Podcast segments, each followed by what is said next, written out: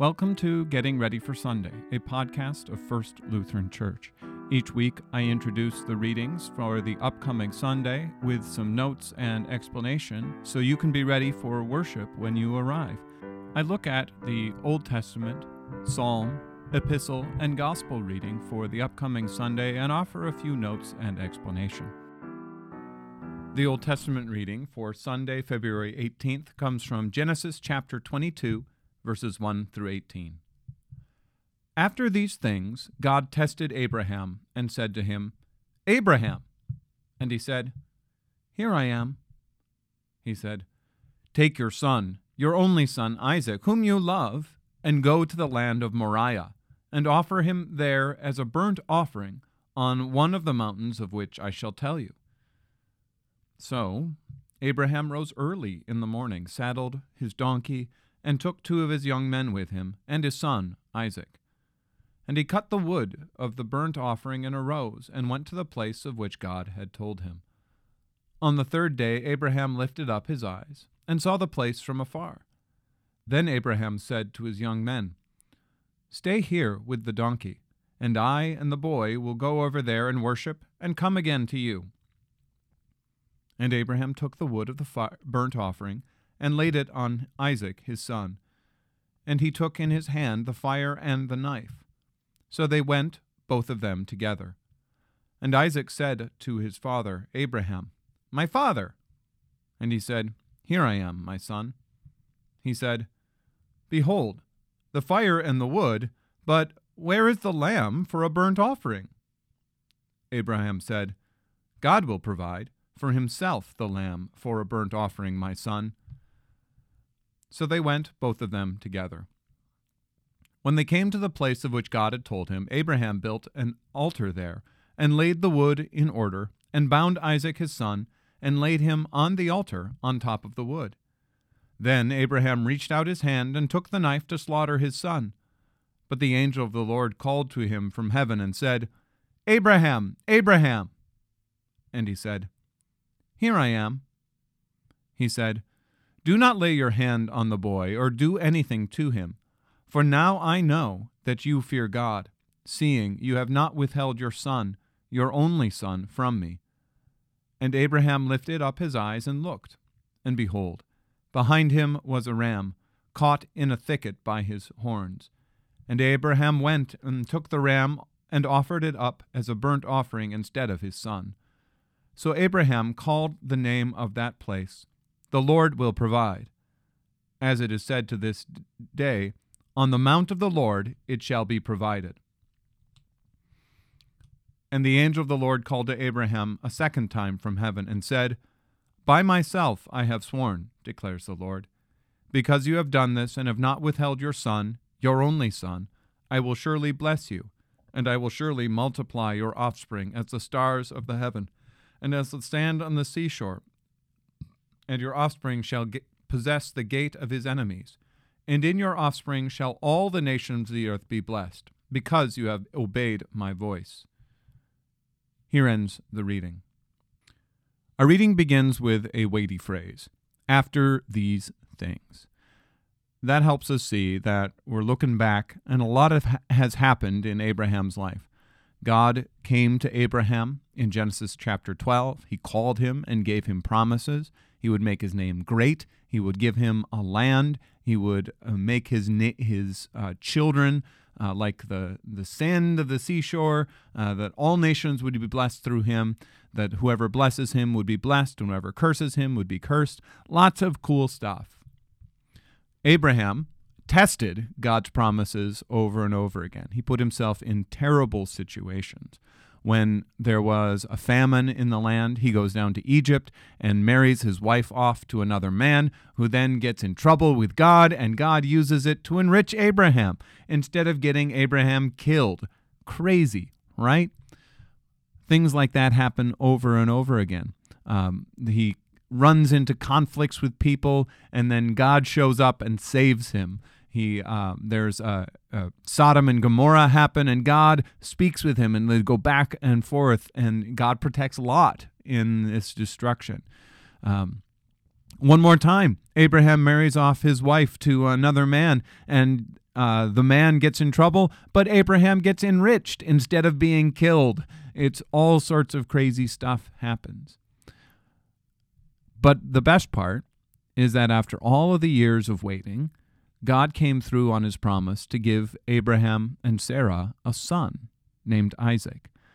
And his birth is what is told right away in the chapter prior to this. The promise of the son comes. Isaac is there, he's ready to go, and then we get these words after these things.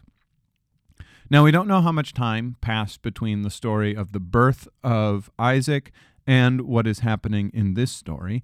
Um, the chapter 21 ends with, and Abraham sojourned amongst the Philistines many days, which is a great phrase that means a long time, but we don't know how long. Could have been a week, could have been uh, a couple of months, could have been several years. We don't know. There are some clues, though. Um, we have a suggestion that the uh, Isaac is old enough to carry a lot of wood um, because Abraham gives Isaac the load of the wood to go up to the top of the mountain. And so it seems like it is likely that Isaac is a, a like a teenager to be able to carry enough wood to be able to haul it up a mountain that they can do a burnt offering. So, God comes to Abraham after years, maybe, of life with Isaac and says, Sacrifice your one and only son. Now, the Abraham of many years ago would have freaked out at this request. Um, the Abraham who decided that God wouldn't protect him when he went down into Egypt, so he gave his wife as uh, uh, to be the wife of someone else. He didn't trust God's promises. the Abraham who married off his wife again in a different place. The Abraham who who hedged and tried to have a baby with his servant girl. That Abraham would have freaked out about this. But after years and years of God proving himself, of God coming through, it doesn't say anything. There's no question. It says, So Abraham rose early in the morning, saddled his donkey, and took two of his young men with him and his son Isaac. So they take the burnt offering, the wood, and they bring Isaac and they go to the mountain and they leave the two young men behind and they go up to the top of the mountain. Um, and there they took take the wood of the burnt offering and he lays it on Isaac his son, who carries it, and uh, Abraham gets the fire and the knife, and they go up together. Isaac has a worthy question. Here's the fire and the wood, but where's the lamb? Abraham says, God will provide for himself the lamb for a burnt offering, my son. So they go together. Uh, Isaac is, you know, confused, uh, as you would be too. We're going up to the top of a mountain to give a burnt offering, but we don't have an offering. Uh, that's what you think, Isaac. Abraham knows what's going on. So they get to the place. Abraham builds an altar, and then it says and he lays the wood down, and it says, And he bound Isaac his son and laid him on the altar on top of the wood. We have to remember Abraham is a very old man. He is likely about a hundred years old at this time. And uh, Isaac, if he is old enough to carry a whole pile of wood up a mountain, means he is probably stronger than Abraham, which means that either Abraham drugged his son or Isaac was bound willingly, carried the wood up willingly, got onto the altar willingly. So Abraham reaches out, takes the knife, and the angel goes, Stop! Don't kill him! I now know that you trust God. This interaction gives people some pause. God didn't really want his son Isaac to be killed? Why did God put Abraham through all of this? Isn't this kind of, well, a, a little abusive almost? what we see here is, is Abraham is finally displaying the trust that God's plan is always good. In fact, what he trusts is that when Isaac goes to the sacrifice, that even should Isaac die, he will come back from the dead. And here, Abraham is expressing the kind of faith that says, no matter what God wants, God, uh, his promises will come true. And so it's not just a test of faith, but it is a, a place for Abraham to prove that he has learned from his life and experience of receiving God's promises and hearing it over and over and over again and actually seeing it come to fruition. And so what would they get then is a ram gets caught in its thicket in, in a thicket by the horns, and they offer that as a sacrifice. Now we see in this an expression of Christ here. Abraham offers his son, whom he loves, his one and only son, as a sacrifice, and God allows him to come out of it. But in Christ, we see a one and only Son, on whom the wood of a sacrifice was laid, as he carried his cross up to the top of a different kind of hill outside of Jerusalem, where he wasn't spared, where the Father gave up his one and only Son.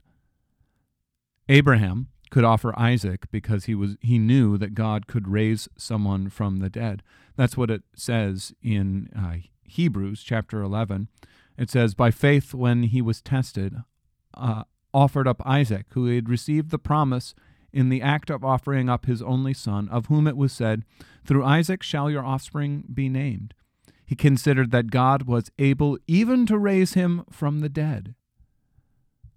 So, Abraham, he knew that no matter what would happen, he would actually come down with his son Isaac, because Isaac was the son of the promise. And similarly, Jesus could go to the cross and willingly die, just like Isaac willingly climbed up to the top of that, that altar and willingly die, knowing that God would raise him from the dead to give him life, so that we could have life too. And so now the angel says, in response to Abraham, By myself I have sworn, declares the Lord, because you have done this and have not withheld your son, your only son, I will surely bless you and I will surely multiply your offspring as the stars of the heaven and as the sand that is on the seashore, and your offspring shall possess the gate of his enemies. And in your offspring shall all the nations of the earth be blessed, because you have obeyed my voice. So here, God repeats the promise that he has given Abraham over and over again. I will multiply your offspring, stars of the heaven, sand of the seashore. Your offspring shall possess the gate of his enemies, and all the nations of the earth shall be blessed. Same thing that God promised him in Genesis chapter 12.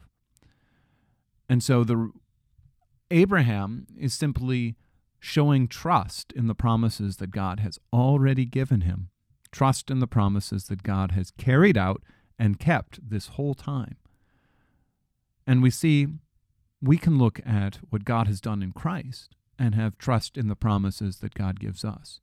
Because we had a Savior who obeyed the voice of his Father and gave up his life, gave himself up so that he could possess the gate of his enemy, death itself, the, roll the stone away over the tomb, and give us life that lasts forever.